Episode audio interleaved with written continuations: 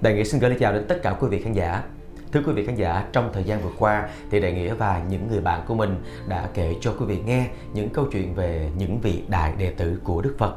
Và ngày hôm nay, Nghĩa sẽ lại tiếp tục cùng với anh Duy kể cho quý vị nghe câu chuyện về những vị đệ tử cũng rất nổi tiếng trong thời kỳ của Đức Phật. Đầu tiên đó là câu chuyện về tôn giả Kiều Trần Như.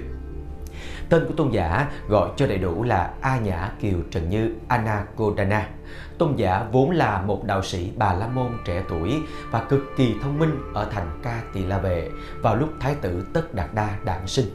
Thuở ấy, vua Tình phạn đã mời Sa môn Kiều Trần Như và đông đảo các vị Sa môn học rộng tài cao khác vào triều dự lễ đặt tên cho Thái tử. Trong buổi lễ này, sau khi quan sát tướng mạo đặc biệt của Thái tử, Kiều Trần Như quả quyết rằng sau này Thái tử sẽ hoàn toàn thoát tục và đắc quả đại chánh giác. Bởi vậy, về sau, khi nghe tin Thái tử Tất Đạt Đa từ bỏ hoàng cung vào rừng xuất gia học đạo, ông đã dẫn theo bốn đạo sĩ thân thiết là con của các vị đạo sĩ khác tên là Bạc Đề, Bà Diya, Bà Suba, Vapa, Mahanam, Mahanama và A Thuyết Thị, A Saji cùng đi tìm Thái tử để tu học. Khi Đức Cô Đàm, Gautama, tức là Thái tử Tất Đạt Đa, tìm đến đạo tràng của đạo sư Uất Đầu Lam Phất, Uttaka Ramaputta ở vùng phụ cận phía nam kinh thành Vương Xá của vương quốc Ma Kiệt Đà để xin học đạo. Ngài đã gặp Sa môn Kiều Trần Như nơi đây. Hai vị Sa môn dần dần kính mến nhau về thông minh, tài trí và đức hạnh thanh cao, mà trở thành tri kỷ của nhau. Không những Sa môn Kiều Trần Như đã coi Sa môn Cồ Đàm là một người bạn tri kỷ, mà còn hơn nữa là một bậc thầy, vì Sa môn Cồ Đàm đã tỏ ra là bậc có trí tuệ siêu việt trong khắp đạo tràng không ai sánh kịp. Cả đến thầy của họ là đạo sĩ Uất Đầu Lam Phất cũng bái phục. Sa môn Cồ Đàm đã đạt được thành quả cao tột tại đạo tràng này ngang với đạo sĩ Uất Đầu Lam Phất nhưng ngài vẫn không cảm thấy thỏa mãn vì chưa giải thoát được lưới sinh tử. Cho nên ngài đã khéo léo xin từ giả nơi đây để tự mình nỗ lực tìm lấy con đường giải thoát giác ngộ cho chính mình. Ngài tìm đến núi tượng đầu Dusiri, rừng Yaya Gia, Gaya ở bờ tây sông Nilin, Nerajana thuộc thôn Ưu Lâu Tần Loa, Uruvela và chọn nơi đây làm chỗ tu tập. Một thời gian sau, Sa môn Kiều Trần Như cũng từ giả đạo tràng của đạo sĩ Uất Đầu Lam Phất dẫn theo bốn người bạn cùng đi tìm Đức cồ Đàm. Họ đi lần đến rừng Già Gia và gặp lại Ngài vì vẫn kính mến và tin tưởng vào khả năng giác ngộ của Ngài. Họ đã xin ở lại đây để được tu học dưới sự hướng dẫn của Ngài. Ngài cho biết là Ngài đang thực tập các phương pháp khổ hạnh để điều phục thân xác. Cả năm người đều vui vẻ, quyết tâm tu tập theo. Sau một thời gian dài tu khổ hạnh một cách triệt để, cả sáu người đều kiệt sức, mà trí tuệ vẫn không phát triển thêm, trái lại còn mòn mỏi đi. Một hôm, Đức Cồ Đàm tuần tự kiểm điểm lại sự tu tập trong thời gian qua và bỗng nhiên bừng tỉnh. Ngài thấy rõ, con đường khổ hạnh là con đường sai lầm, hưởng thụ dục lạc là một cực đoan, mà hành hạ thân thể cũng là một cực đoan. Cả hai đều sai lầm, đều không giúp ích được gì cho sự phát triển trí tuệ. Ngài bèn quyết định từ bỏ phép tu khổ hạnh triệt để như bấy lâu nay, trở lại ăn uống bình thường theo đuổi con đường thiền tập mà Ngài xét thấy đó mới là con đường chính đáng nhất cho rằng đưa đến đạo quả giác ngộ. Sa môn Kiều Trần Như thấy Đức Cồ Đàm ăn uống bình thường trở lại, bỏ việc tu khổ hạnh và chỉ chuyên tu thiền định thì nói với bốn người bạn của mình rằng Sa môn Cồ Đàm đã chừng bỏ dở công phu tu hành. Ông ta bây giờ chỉ lo bổ dưỡng thân xác mà sống những ngày nhàn hạ. Ông ta không còn là kẻ đáng cho chúng ta trông cậy nữa. Chúng ta hãy bỏ ông ta và tìm đến nơi khác tu hành theo con đường riêng của chúng ta. Thế rồi sa môn kiều trần như dẫn bốn người bạn tu rời bỏ khu rừng núi già gia ra đi. Họ đi sang vườn nai Migadava gần thành Ba La Nại, Varanasi, nước Kathi, Kashi để cùng tu học với nhau. Nửa năm sau, bỗng một hôm họ trông thấy Đức Cô Đàm tìm đến với họ. Khi thấy bóng dáng Ngài còn đang thấp thoáng ở ngoài xa, họ đã bảo nhau là sẽ không ra đón tiếp và cũng không cần phải đứng dậy khi Ngài vào tới nơi. Họ nói, Sa môn Cồ Đàm hồi đó đang tu khổ hạnh với chúng ta thì bỏ cuộc nửa chừng. Ông ta đã ăn uống và vào ra trong xóm, giao thiệp với người trong làng, làm cho chúng ta hết sức thất vọng. Vậy hôm nay ông ấy tới đây, chúng ta cũng không nên đón tiếp nồng hậu làm gì. Nhưng kỳ lạ làm sao, sự tình đã không xảy ra đúng như họ dự tính.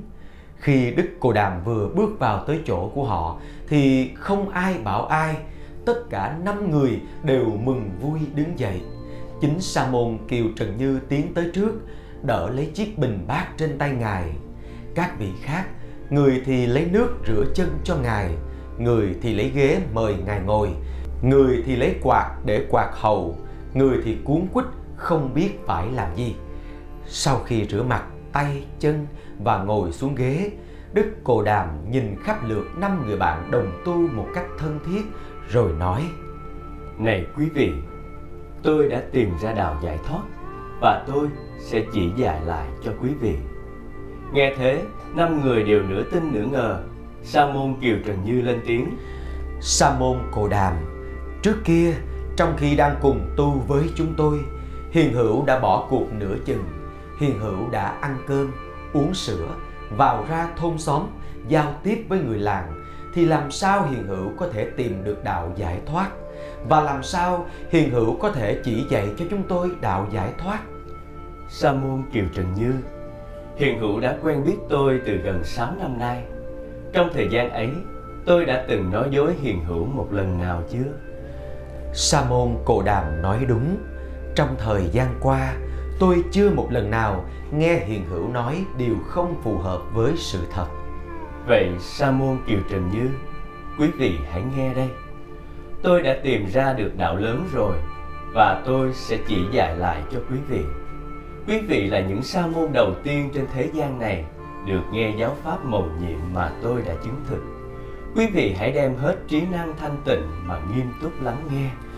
Lời nói của Ngài thật có uy lực lớn, khiến cho cả năm người đều trở nên thành khẩn.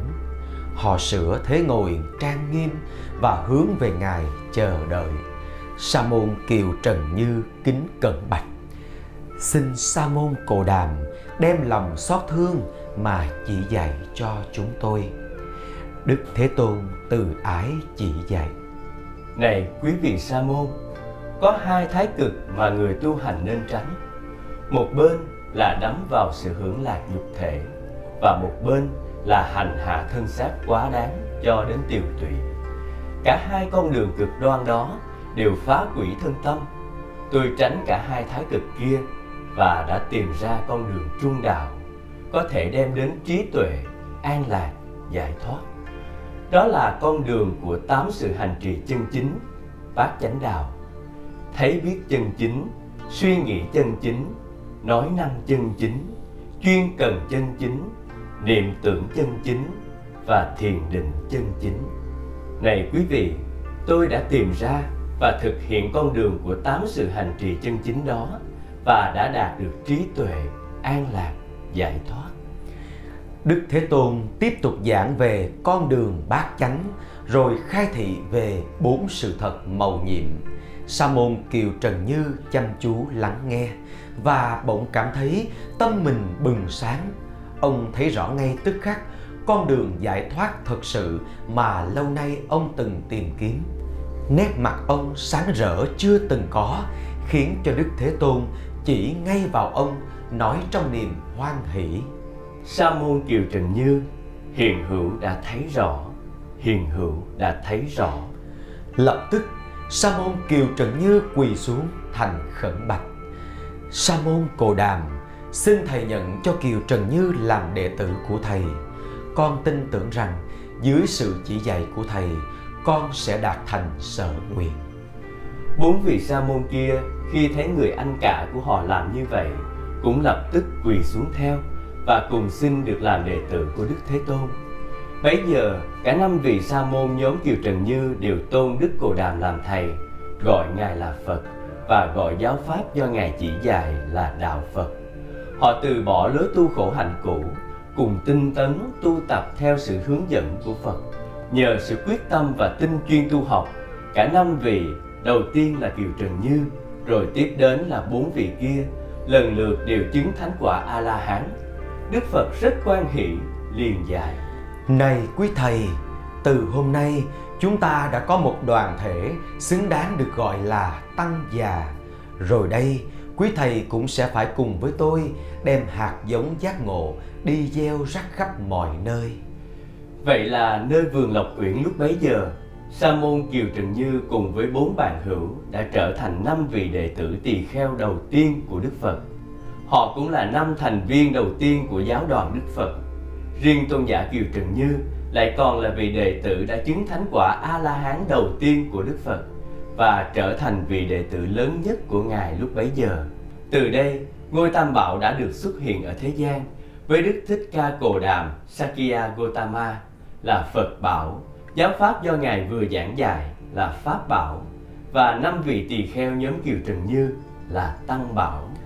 Vườn Lộc Uyển lúc đó được coi là đạo tràng và Ngài đã mặc nhiên giao trách nhiệm trông coi đạo tràng cho tôn giả Kiều Trần Như. Cơ sở vật chất của đạo tràng này vào lúc đó chưa có gì.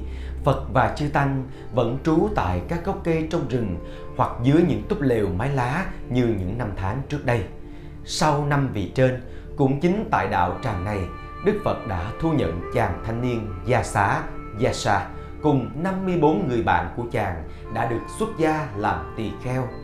Tôn giả Kiều Trần Như lại được Phật giao nhiệm vụ chỉ dạy cho họ về nếp sống căn bản đầu tiên của đời sống xuất gia và hướng dẫn họ tu học theo giáo pháp của Phật.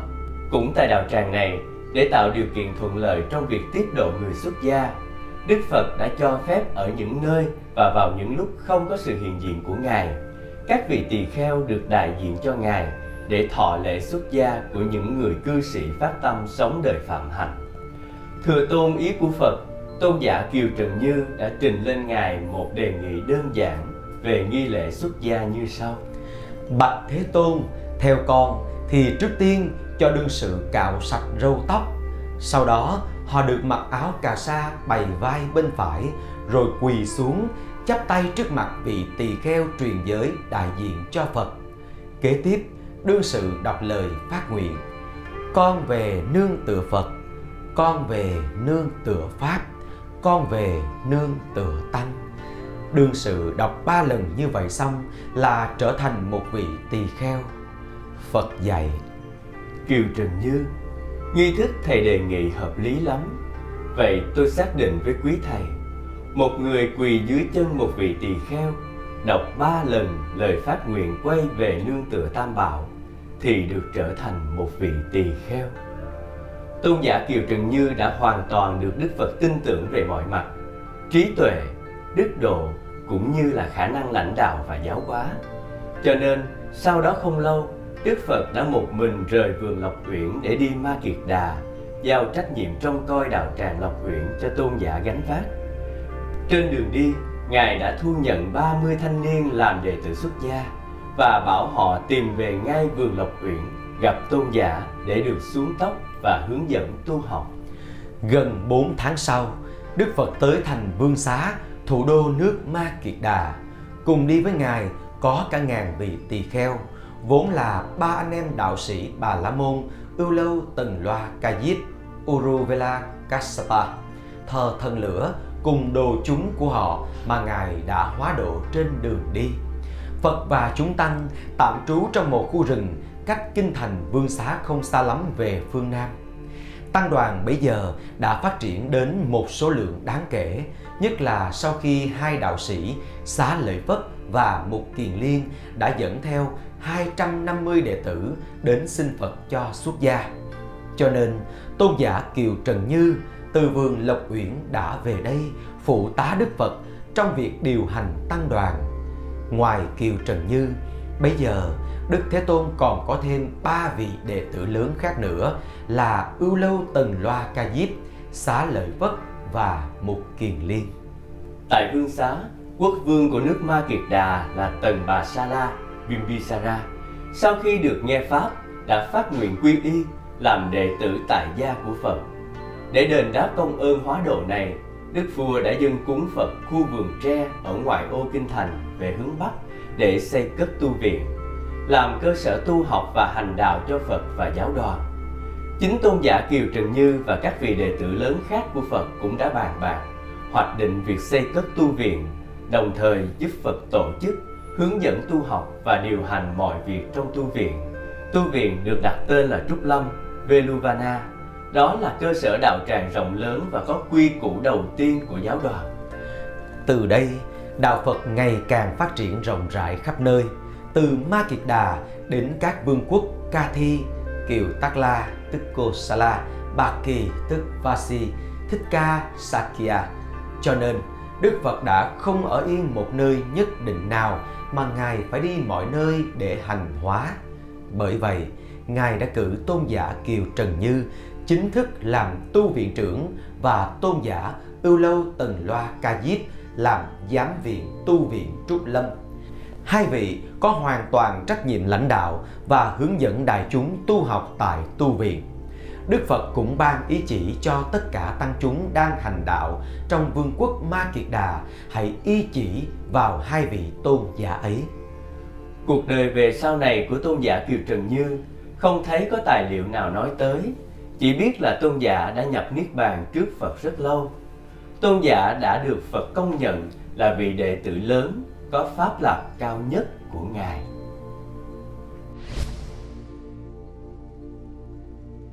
Tôn giả Gia Xá Tiếp theo chúng ta sẽ lắng nghe câu chuyện về người thanh niên đầu tiên xuất gia theo Phật và trở thành vị thánh tăng thứ sáu của tăng đoàn. Sau khi hóa độ cho năm vị tỳ kheo nhóm Kiều Trần Như đều chứng được quả thánh, Đức Phật vẫn cư trú tại vườn Lộc Uyển để tiếp tục hướng dẫn họ cho thật vững vàng trong việc hành đạo. Một buổi sáng sớm, khi đang đi thiền hành dọc theo bờ sông, Đức Phật bỗng thấy một thanh niên đang đi từ xa đi lại. Ngài liền ngồi xuống trên một tảng đá. Chàng thanh niên có vẻ như đang hốt hoảng, tâm thần bất định. Chàng đã tới gần tảng đá, nơi Đức Phật đang ngồi mà vẫn không thấy Phật. Miệng cứ lẩm bẩm, thật là đáng sợ, thật là ghê tởm. Ngài liền lên tiếng, Nơi đây không có gì đáng sợ, nơi đây không có gì đáng ghê tởm. Hỡi này chàng trai trẻ, hãy đến đây, hãy ngồi xuống đây, Như Lai sẽ giảng pháp cho con. Chàng thanh niên giật mình đứng lại, định thần nhìn kỹ thì thấy Phật đang ngồi trên tảng đá. dáng vẻ thật thảnh thơi, ung dung, trầm tĩnh. Bị chinh phục hoàn toàn bởi giọng nói và dáng vẻ ấy của Ngài, chàng liền cởi bỏ giày ra, đến trước Phật, lạy xuống và ngồi lại một bên. Hỏi ra thì chàng chính là Gia Xá, con của một vị trưởng giả giàu có bậc nhất ở thành Ba La Nại, Varanasi. Gia Xá đã được sinh ra và lớn lên trong khung cảnh giàu sang, đầy xa hoa, nhung lụa. Cha mẹ cương chiều đã cấp cho chàng các phương tiện cao sang để hưởng một cuộc sống đầy đủ và vui thú vật chất. Bỗng một hôm, sau một buổi tối vui chơi thỏa thích cùng bạn bè, có ăn uống, đàn ca, múa hát, gái đẹp, chàng đã thức dậy thật sớm vào lúc nửa khuya. Nhìn thấy cảnh tượng các phụ nữ, các nàng hầu thiếp của chàng nằm ngủ ngổn ngang bừa bãi, phơi bày những chân tướng không đẹp đẽ gì của họ. Chàng cảm thấy ghê tởm cuộc sống trác tán của chàng bấy lâu. Chàng cảm thấy sợ sệt những cám dỗ của vật chất hèn hạ, nhà cao, cửa rộng, châu báu bạc tiền, gái đẹp.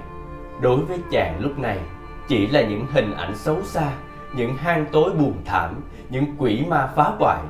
Chàng nhàm chán, không còn cảm thấy là thú gì để tiếp tục sống trong khung cảnh ấy nữa. Bởi vậy, tuy trời vẫn còn tối, chàng đã khoác áo bỏ nhà trốn đi. Với tâm trạng ghê tởm, kinh sợ và đau khổ, chàng cứ bước đi mà không định sẽ đi đâu, về đâu. Một cách tình cờ, chàng đi về hướng vườn Lộc Uyển và gặp được Phật.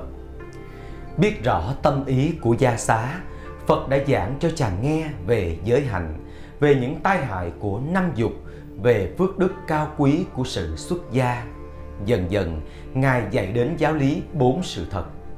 Gia xá vốn là một chàng trai thông minh, tâm ý lại đang có sự thay đổi thuận tiện, nên chàng đã tiếp thu một cách mau lẹ và trọn vẹn tất cả những lời Phật dạy. Chàng cảm thấy sung sướng và phấn khởi vô cùng, trái ngược hẳn với tâm trạng sầu khổ, tuyệt vọng của chàng vừa mới trước đó. Chàng liền quỳ xuống dưới chân Phật và xin làm đệ tử xuất gia của Ngài. Đức Phật chấp thuận, giới thiệu chàng với năm vị tỳ kheo đệ tử của Ngài, rồi giao chàng cho tôn giả Kiều Trần Như để xuống tóc, khoác y và chỉ dạy cho nếp sống căn bản của đời sống xuất gia. Chiều hôm đó, khi thân phụ của gia xá đi tìm con, đến vườn Lộc Uyển gặp Phật, cũng được Phật hóa độ. Lúc đó, gia xá đứng hầu sau lưng Phật, nghe Phật giảng pháp cho thân phụ. Tức thì, gia xá chứng quả A-la-hán, trở thành vị đệ tử tỳ kheo thứ sáu chứng quả thánh của Phật từ sau ngày thành đạo. Tin gia xá xuất gia theo Phật được loan truyền mau chóng đến các bạn hữu. Một hôm, bốn người bạn thân nhất của tôn giả tìm đến vườn Lộc Uyển thăm hỏi và tỏ ý muốn noi gương tôn giả. Tôn giả hướng dẫn các bạn đến ý kiến Phật. Cả bốn chàng thanh niên đều được Phật thu nhận cho xuất gia. Sau khi nghe Pháp, cả bốn vị đều chứng quả thánh. Vậy là vào lúc ấy, tăng đoàn đã có 10 vị A-la-hán. Bạn bè của tôn giả Gia Xá có đến hơn trăm người, đều là con cháu của các gia đình quyền quý, danh vọng ở trong thành phố, đều được mọi người kính trọng. Khi nghe tin Gia Xá và bốn người bạn thân nhất của tôn giả đã theo Phật xuất gia, họ cũng rủ nhau tiến về vườn Lộc Uyển để thăm hỏi. Tôn giả Gia Xá đã đưa tất cả các bạn vào ý kiến Phật. Sau khi nghe Phật giảng Pháp, 50 trong số hơn 100 chàng thanh niên ấy tự thấy không có gì vướng bận, đã xin Phật cho xuất gia. Qua thời gian tu tập tinh chuyên, cả 50 người đều chứng quả A-la-hán. Tới đây, sau 2 tháng từ khi Phật thành đạo, tăng đoàn của Phật đã tăng lên đến 60 vị tỳ kheo.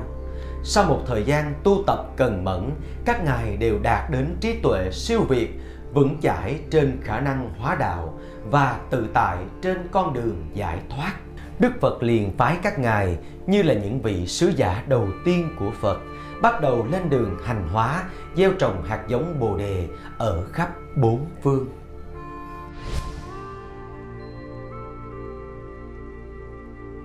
Tôn giả U Lâu Tần Loa Ca Diếp Uruvela Kassapa Và dạ, bây giờ chúng ta sẽ cùng lắng nghe câu chuyện về vị đạo sĩ Bà La Môn tiếng tâm lừng lẫy đầu tiên đã xuất gia theo Phật từng được xem là vị lãnh chúng số một của tăng đoàn.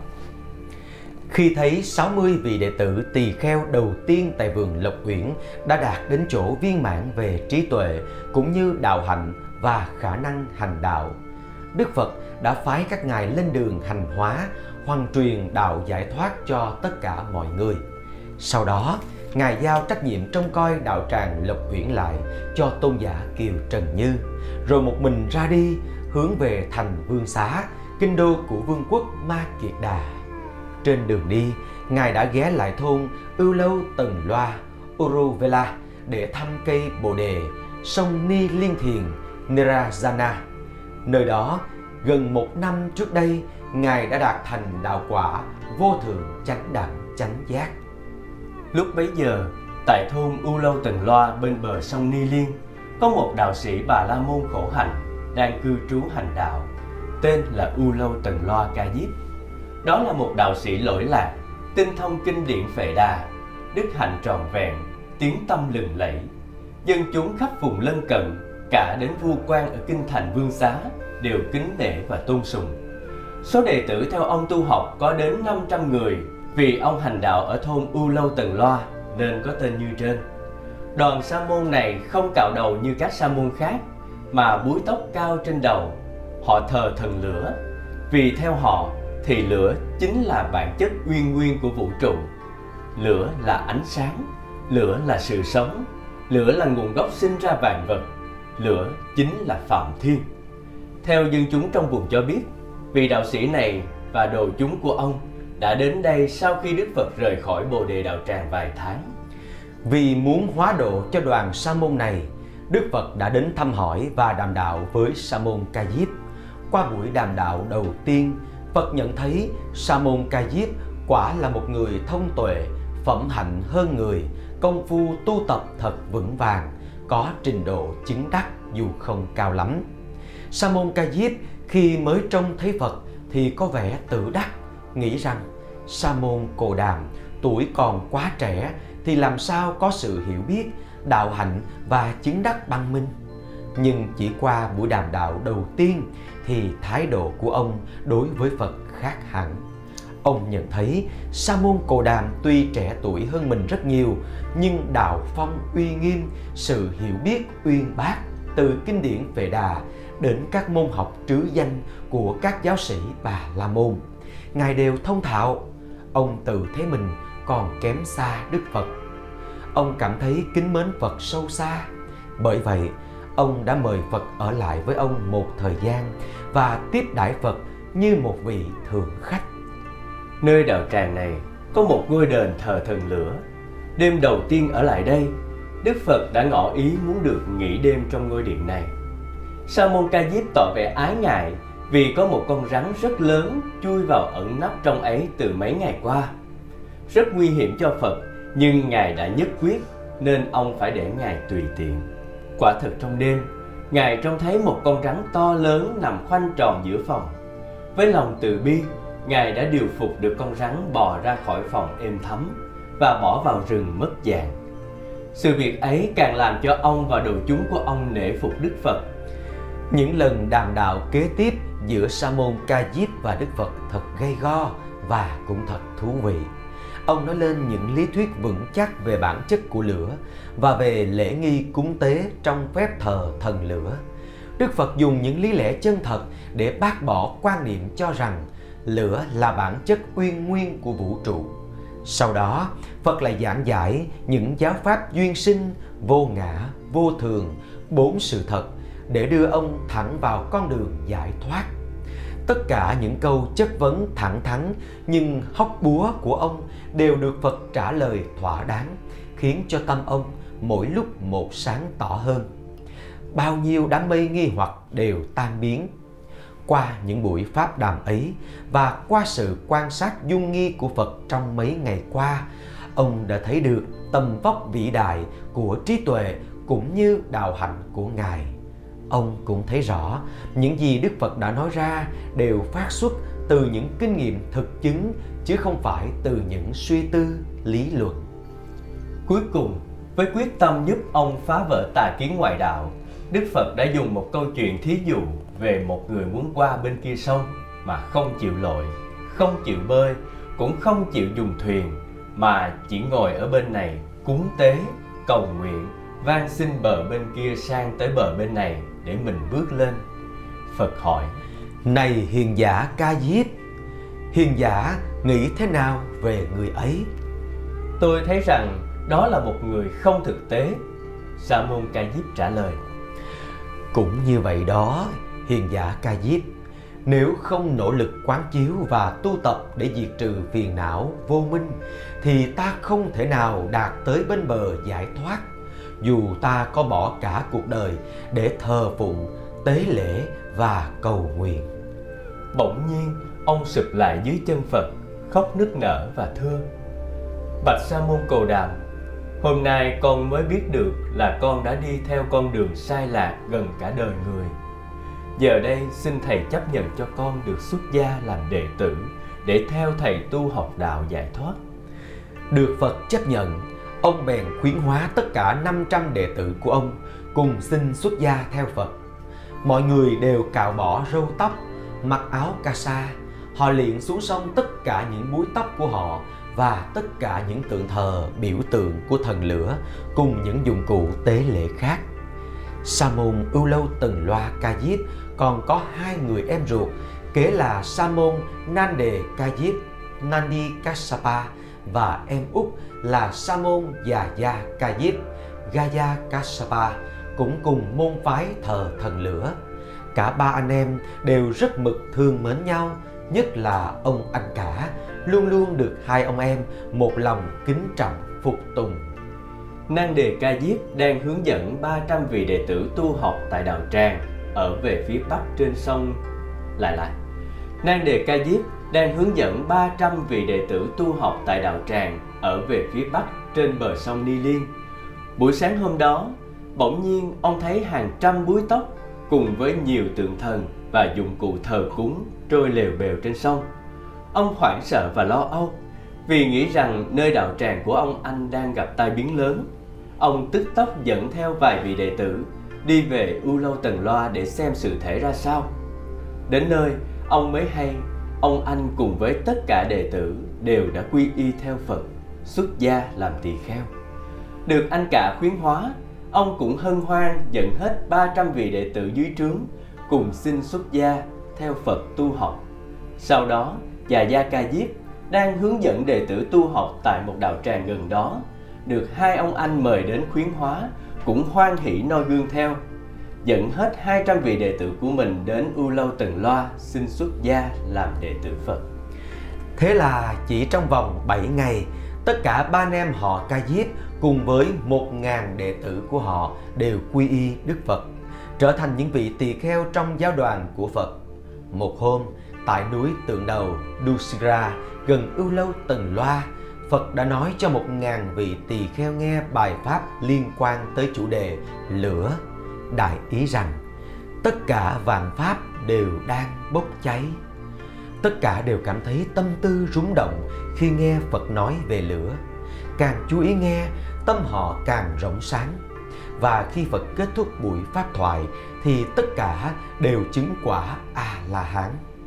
Từ đó, tôn giả U Lâu Tần Loa Ca Diếp cùng với hai người em đã trở thành vị phụ tá đắc lực cho Đức Phật trong việc lãnh đạo giáo đoàn. Hướng dẫn và dạy dỗ tăng chúng tu học, Đức Phật lưu lại núi tượng đầu 3 tháng để tiếp tục giáo huấn tăng chúng. Sau đó, Ngài đi về hướng kinh thành Vương Xá, cả một ngàn vị tỳ kheo đều đi theo Ngài.